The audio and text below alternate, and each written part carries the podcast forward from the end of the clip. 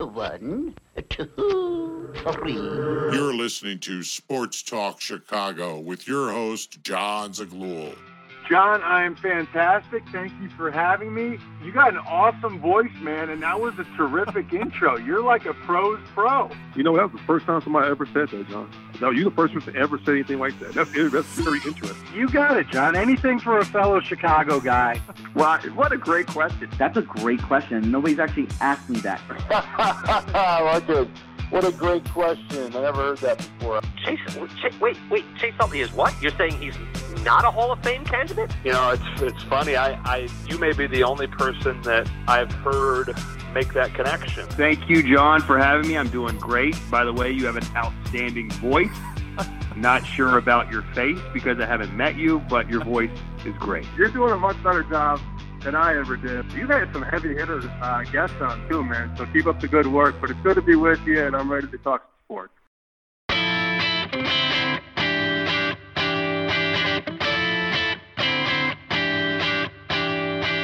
Hello, everybody, and welcome into Sport Talk Chicago.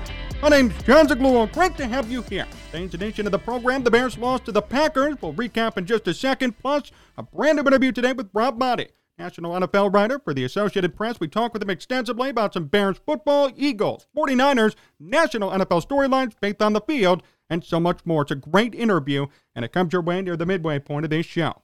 Remember, you can follow me on Twitter and Instagram at John Z Sports and on Facebook, Jon Zaghloul. Want to watch more of this show? Head on over to sportstalkchicago.com. Want to start today with this. What did you expect on Sunday? Really, what was it? I was hoping for a close game. I thought it could have been close. Bears had nothing to lose. But obviously, we saw flaws. We saw issues. We saw problems with this team. All of our concerns from the offseason were shown in their full force on Sunday night in prime time. No weapons. Justin Fields having to develop new offense. Not the best play calling either. Weapons that the Bears currently have not being used. Yeah, bad defense, especially in regards to the run game. It was not a good game all around for the Bears. And although they had a chance to somewhat make it close, Justin Fields did break that plane. In the end, it was clear they were not the better team. Usually, I'd go on a big rant and torch the Bears for a loss like this, but what am I supposed to say? We expected it. Somewhat. We know the capabilities of the Bears team. We know the trajectory of their season. We know where they're supposed to be this year. Not a playoff team, nothing special whatsoever. It's a year of rebuilding and development. We know that. So, of course, I was mad. We were all mad that they lost, but when you put it into context, not a surprise and it shouldn't ruin your day. That's the way I see it. Overall, the game was horrible. The Bears were in it 7 to 3 in the beginning and then relinquished the lead, never got it back. Their defense was atrocious. I mean, atrocious. Packers ran all over them. 132 yards for Aaron Jones, 61 more for A.J. Dillon. Aaron Rodgers, two touchdowns, no picks, no turnovers. For the Packers, it's an offense. The Bears forced none. And offensively for the Bears, how about this for a stat? Justin Fields threw only 11 passes. That is shocking. That's like when the Bears won rookie year for Mitch Trubisky threw 11 passes. In some games, they won. In this case, 7 of 11, 70 yards. That's nice, but they lost. Justin Fields, number one, had no opportunity. Number two, did not play well. That's not a controversial opinion. Would you take 7 of 11, 70 yards, no touchdown, one pick from your starting quarterback? Not me. He may not be fully to blame yet. I mean, 11 passes called, not his fault, but out of those 11 passes, we really didn't see anything. We saw Fields actually miss a couple of reads, even in that game. Took a little bit too long to hold on to the football. Had the turnover late, the interception. These are concerns. not a Justin Fields hater. We're pointing out the facts of the situation. Justin Fields has work to do.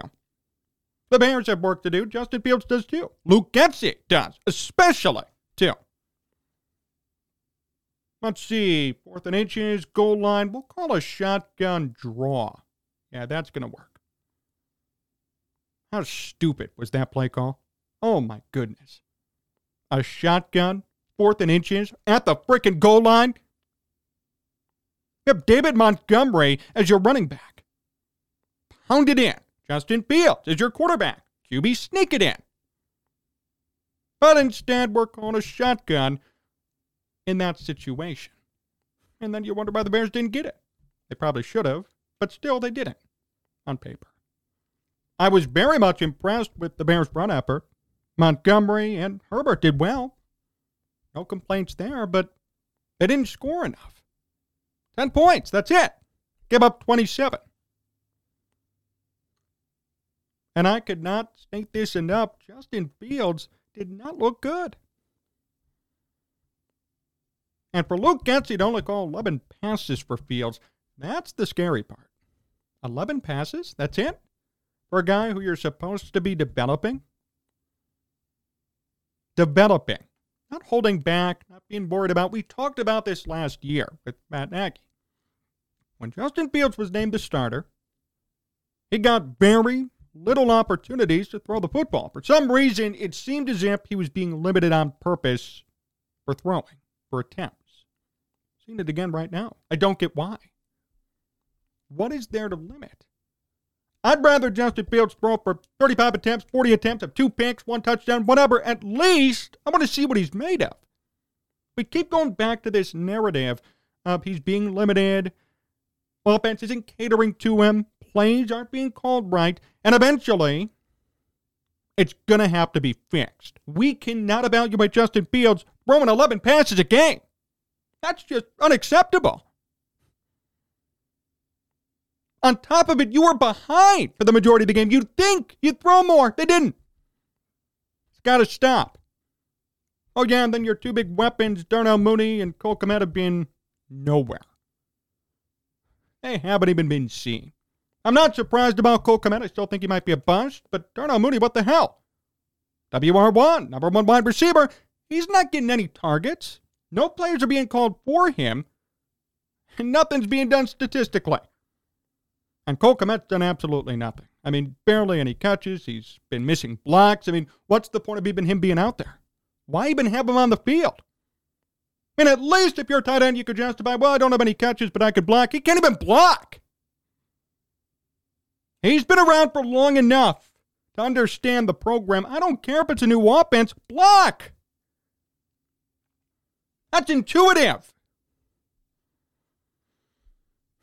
I said before the season, unless he proves me wrong, he's a bust, and I stand by that comment today. Cole a bust. And he dropped the ball too, by the way. Another patented Kmet drop. Dropped another pass, can't catch the football, drops too many passes, can't block. What's the point of him being out there? There's no developing tight ends. You have it or you don't. Quarterbacks, yeah, you can develop, push along the way, but you should be able to block as a tight end. That's not a learned trade. You should know it. You should know how to catch a football. Can't do either. Oh, Cole Kmet's going to have a big breakout year. Everybody who said that is damn wrong right now. And I'm not surprised, but I didn't understand even the hype for Kmet in general. What, because he had 500 yards last year? Great. Zero touchdowns. And a lot of those yards came in garbage time because the Bears were always behind. Key word, always behind, passed more. This year, always behind, passing never. It's just unacceptable. And this all goes back to the offense. You would think with the new offensive coordinator, new head coach, new GM, the offense would look better. It looks like Matt Nagy offense. I'm sorry. Just telling it like it is. I don't see a significant improvement whatsoever. The Bears won week one mostly because of their defense. Justin Fields made some throws. Broken coverage. Still going to make the throw. I didn't mind that at all, but This week we saw nothing from the offense except for some running, which is nice. I mean, Matt Nagy didn't run, but that's it. You have a new toy? This is your time to play with it. Everybody clamored, put him in, put him in last year. They did. They didn't really do anything with him. This year, new coach, new offensive coordinator, new GM, play with him. Let him play. Let him make plays. Let him throw. Who cares if it's picked up? Let him play. And they're not doing that. They're limiting him significantly. 11 passes. Prime time against the Packers. 7 of 11 in total. How is that acceptable?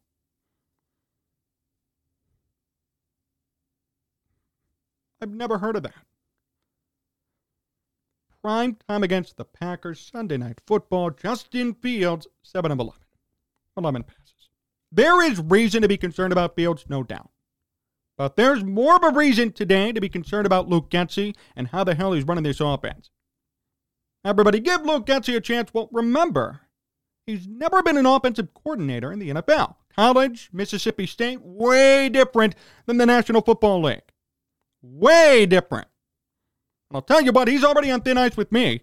I know it's only two games in. I'm going to give him more time, obviously, but right now, if this continues, it's already been, Luke Getsy's in big trouble.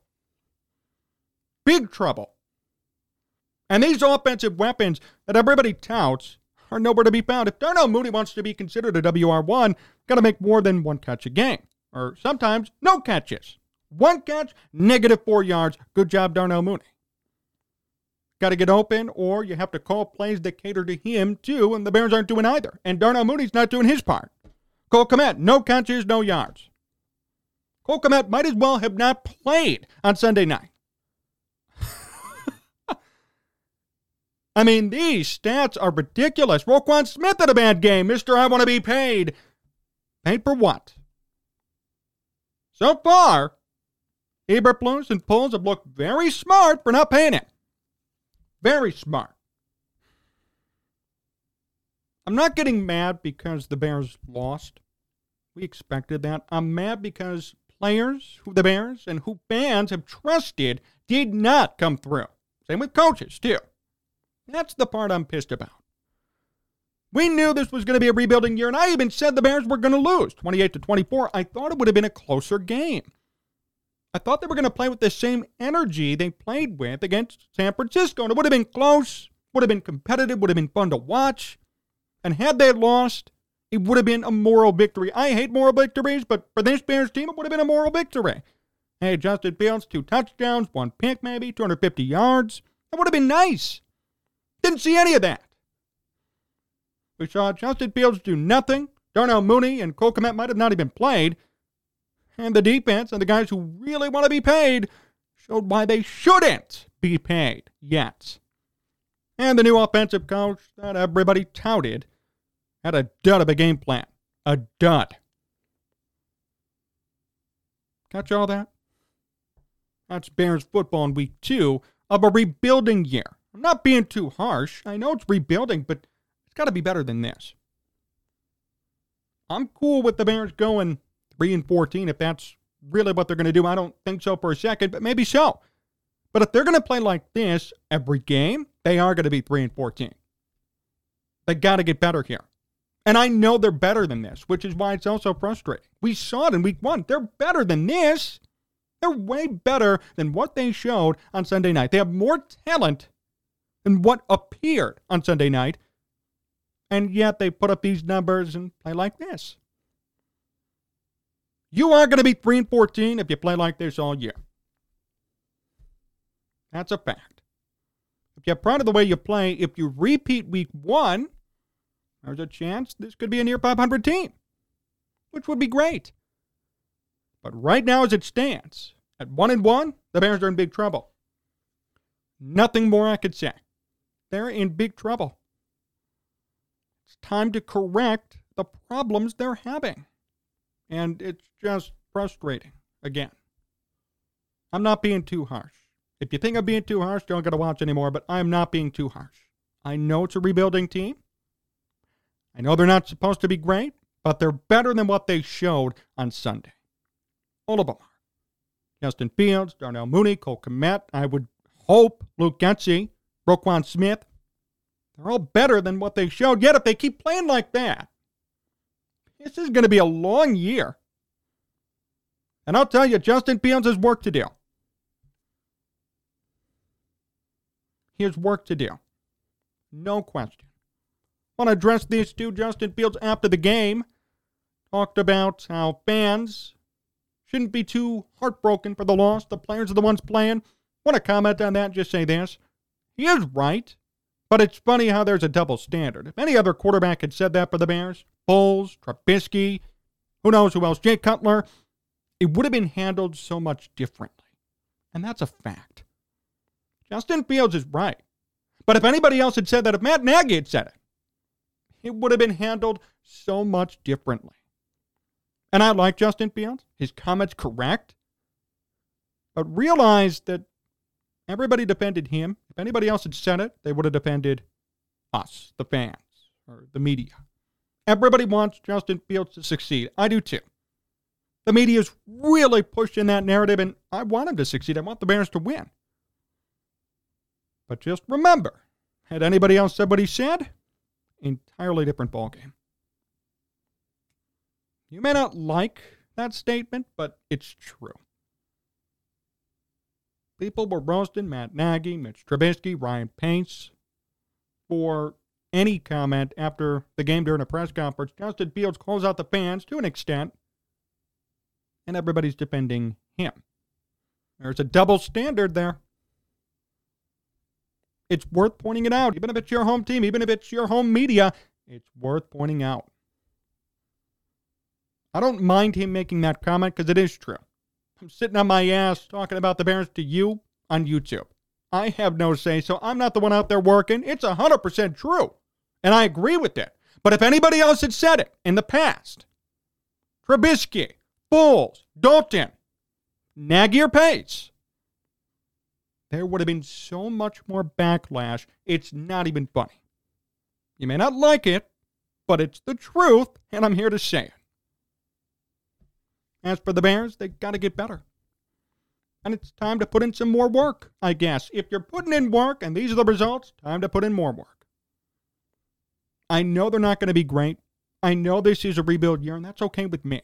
But we need to see a better effort than this. We need to see better numbers than this. We know they're capable of so much more than this. That's the part that's frustrating to me. And I can only hope it gets better from here, because if not, going to be a pretty long season for the Bears, even though we know they're rebuilding. They have more talent than what they showed. They have a better offensive scheme than what they showed. Same with defense, too. So it's only a matter of time before they get better. But if not, be assured I'll be the first one to call them out. Come here on Sports Talk Chicago. My interview with Rob Maaddi comes up next, so stay tuned.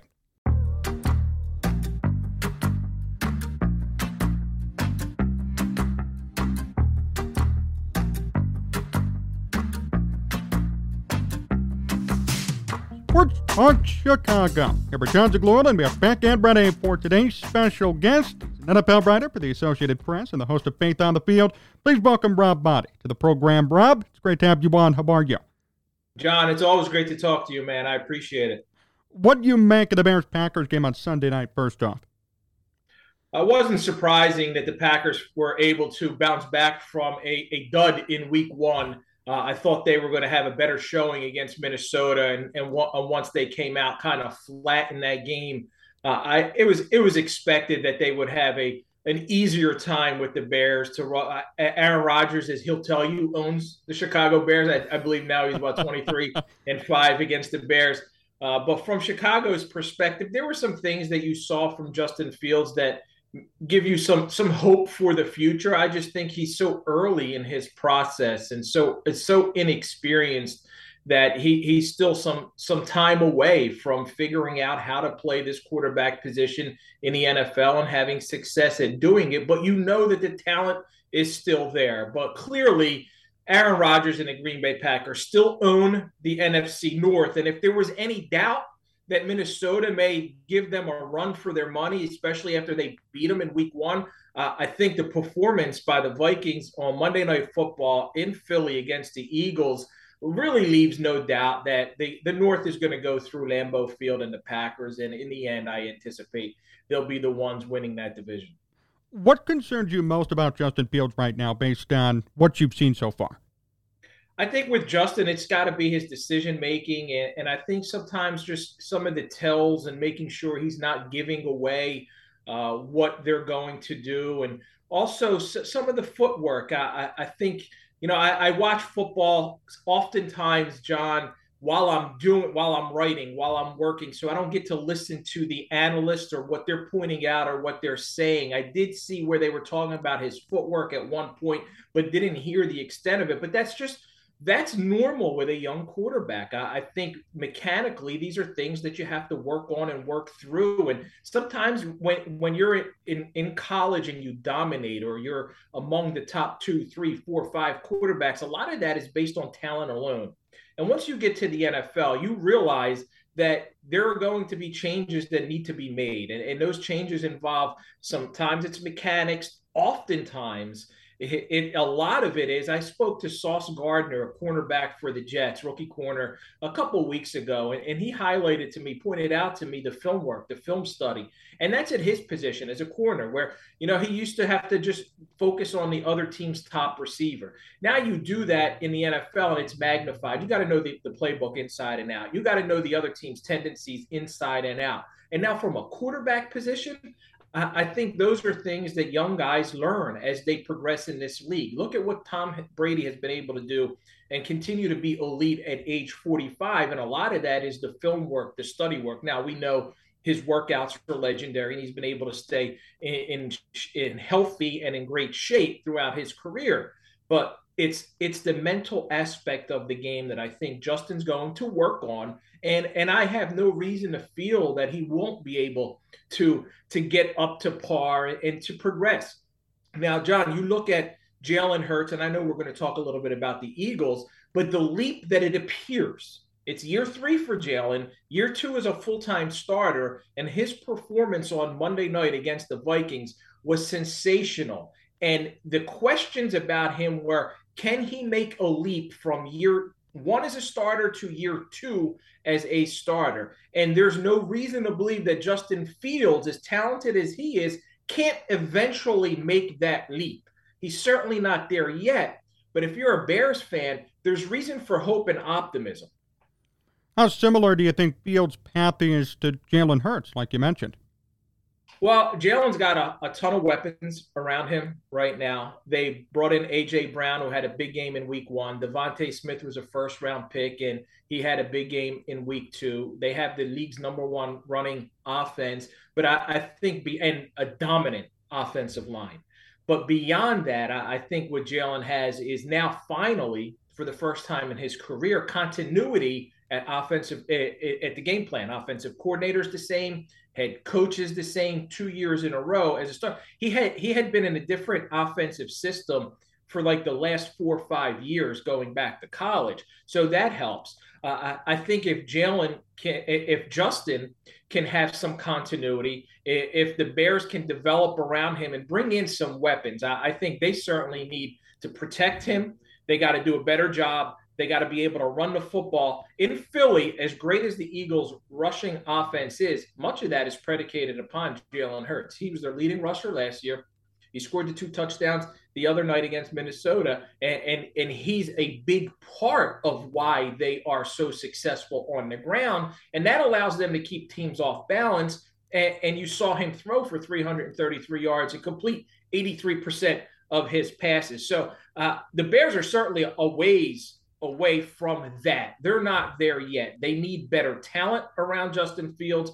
They need to be able to maximize his ability. And I think what they've done in Philly, Jon, so well is at a point last season in Nick Sirianni's rookie year as a head coach when they started off and they struggled. And, and, and they were trying to, to fit Jalen Hurts into an offensive system that really wasn't catered for him. And what they did was emphasize the run and that allowed them to take off and, and have success and, and make it to the playoffs in, in a rebuilding year with a rookie head coach and a first year starting quarterback. And, and what the Bears should do and take from that is you cater your offense to the skills of your quarterback. You can't try and, and force him to do something he's not comfortable doing. And Jalen is now getting better at doing that. And that's why I think if the Bears bring in some talent around him, make sure he's comfortable in the system, and, and try to emphasize his talent and ability, you could see down the road maybe some success later this year, some building points, some building blocks to where next year they can carry that over. Do you think they should add more running to Fields' repertoire and agenda on the field? Would that help him out? I, I think, you know, you never want your quarterback to be your leading rusher. He was for Philly last year, and, and he very well might be Jalen Hurts this year. But we've seen him have success doing it. We've seen Lamar Jackson clearly have a ton of success doing that in Baltimore. The question then becomes is sustainability, Jon. How long can you win with a quarterback taking hits, taking shots, and being your leading rusher? Uh, I, I, think early on in a guy's career, they can handle it much better. We know that. Uh, and, and to allow Justin Fields to uh, open up the offense a little bit more, I, I think you do have to design and incorporate what he does best, and that's improvise and, and, allow him to run the football. Some RPOs. The Eagles are a great RPO team, and I think that's something that teams that have a quarterback like a quarterback like Jalen Hurts, who can beat you with his arm and beat you with his legs, and has that ability. I think you have to look at that and make that an effective part of your offense because that's only going to help your run game, and that's going to open up your pass. Rob Maaddi here on Sports Talk Chicago. Rob, how surprised are you that the Eagles are 2 0 right now? Uh, I, I thought that they would go to Detroit and, and beat the Lions. Uh, I, and I and I expected that the Vikings would do better, and, and I had them winning a close game. So I thought the Eagles would be at one and one. It didn't surprise me that they won their home opener though, with that crowd, with the way Kirk Cousins struggles in prime time games.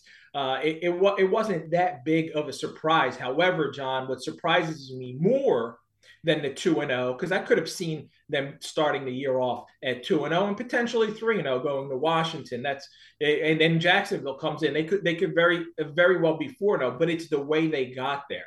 It's the dominant defensive effort in week 2 and, and the the breakout performance by Jalen Hurts in week 2 that to me uh, speaks volumes about where this team is right now. And then you look on the defensive side, the way they shut down Minnesota, but Darius Slay stepping in. He doesn't like when you call him Darius. He just wants to be called Slay, Jon. Anytime you do an interview with him, he's like, I'm just Slay. He wants to be called. So the way Slay stepped up, two picks, really shut down Justin Jefferson, I, I, think was a tremendous effort on his part. Uh, I said during the game, he's he's earning some All Pro votes. Forget about Pro Bowl because everybody makes it. All Pro, the AP All Pro roster is what's the the most – uh, uh, it, it, it, that really determines the elite. That's very prestigious. And I think he earned himself in that primetime performance against Justin Jefferson uh, some all pro votes for sure. And, and to see the Eagles now dominating on defense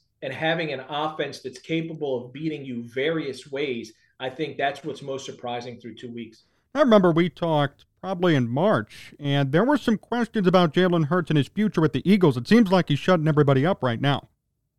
It, it seems like it, and, and I feel like each week in Philly, Jon, it's really like a referendum on is Jalen Hurts the quarterback of the future? And, and after week one against Detroit, where he did he made a ton of great plays, there were still some questions because there was some indecision in the pocket, some some quick reads one two run rather than go through his full progression. And then from week one to week two significant improvement there. Uh, my biggest concern if i were an eagles fan is that you reach the end of this year and you still don't have a clear cut definitive answer on whether or not jalen hurts is the quarterback of the future. More performances like he put up against minnesota and that's certainly going to be answered.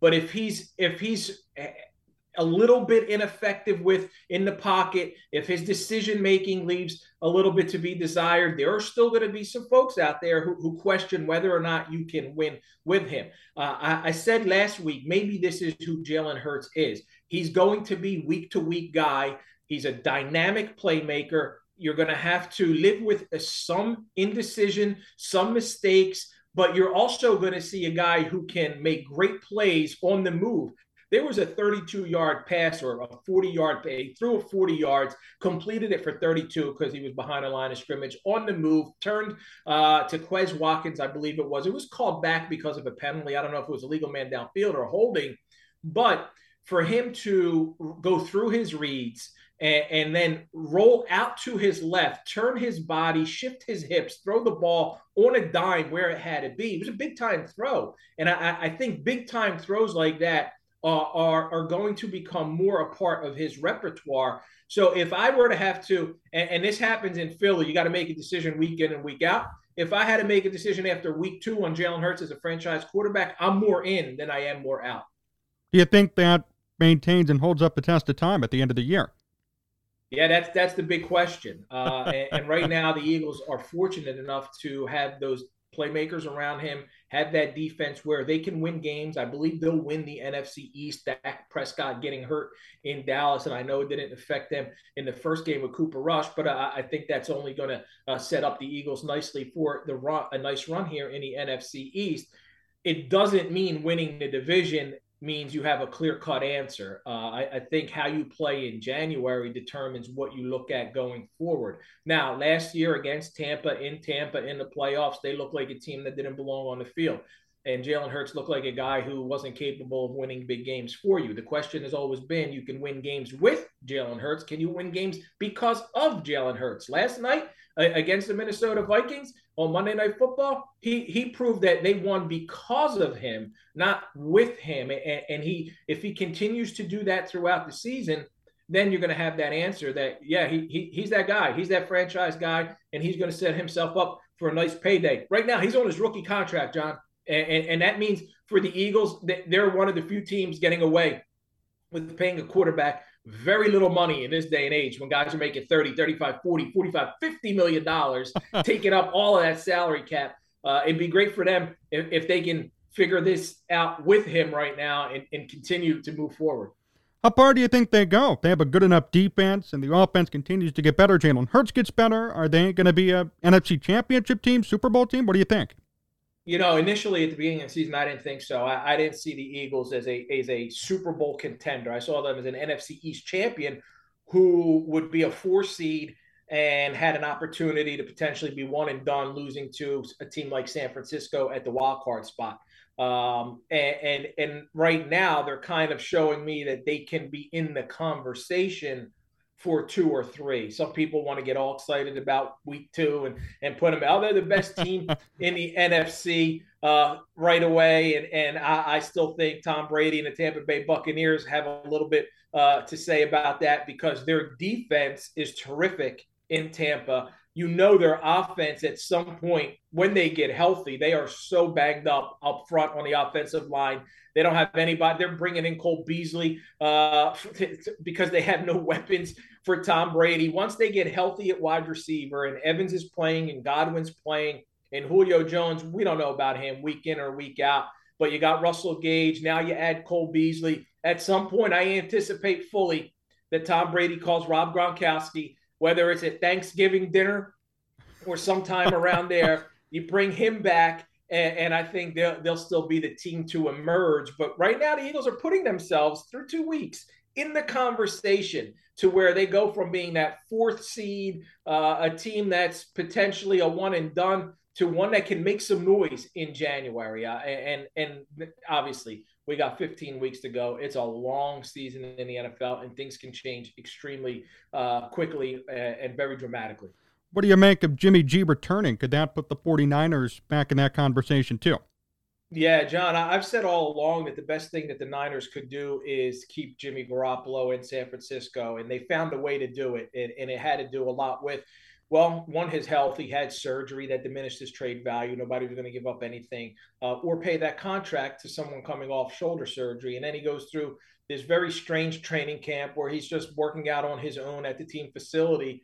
Yet I thought at some point they were going to turn it over to Jimmy Garoppolo because they got a good enough team to win and to win with him now. And I didn't think Trey Lance is ready. You look at what Jimmy G has done, he's just won. And last year he was a dropped interception away from taking the team back to the Super Bowl. If Jaquiski Tartt on, on, San Francisco uh, would hold on to a pass that Stafford put up uh, late in the game, is in his hands. He drops it. Rams go on to score and, and, win that football game. Garoppolo would have been back in the Super Bowl with three impressive road wins, right? Instead, they lose, and all of a sudden they're moving on to Trey Lance. It's unfortunate what's happened to Trey Lance, but I think it also tells you how much this team's chances improved because even in Vegas, the odds I believe went from 25 to 1 to 18 to 1. A team loses its, its starting quarterback and goes to the veteran backup, and their Super Bowl odds improve from 25 to 1 to 18 to 1. It tells you right there that Jimmy G should have been the guy all along. And if he can stay healthy, which has been a question throughout his career, but if he can stay healthy, Jon, uh, I think the Niners are set up to potentially win that NFC West, challenge the Rams for the NFC West, or go the wild card route again. Well, at least the Bears could say they beat them, even if it was with Trey Lance. So. More to come with Rob Maaddi in just a moment. Stay tuned. This is Sports Talk Chicago.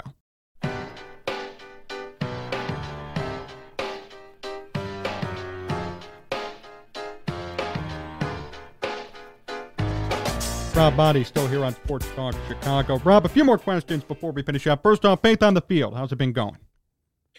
Uh, it's been fantastic, Jon, and I uh, really love having faith on the field on uh, Sports Talk Chicago and across the country. It's been tremendous, and we appreciate uh, being able to do that. And we got some great guests lined up coming up. Tim Tebow's back. Tim Tebow's like a monthly guest. He's coming back this week. I had a great conversation with Aaron Donald, the first interview after the helmet tossing incident, and we aired everything on all these other venues. But I didn't the faith element to Aaron Donald.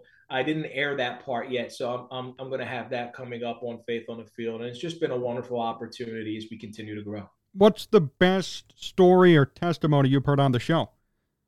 Man, I, will tell you so many different stories that I've heard from different guys uh, along the way.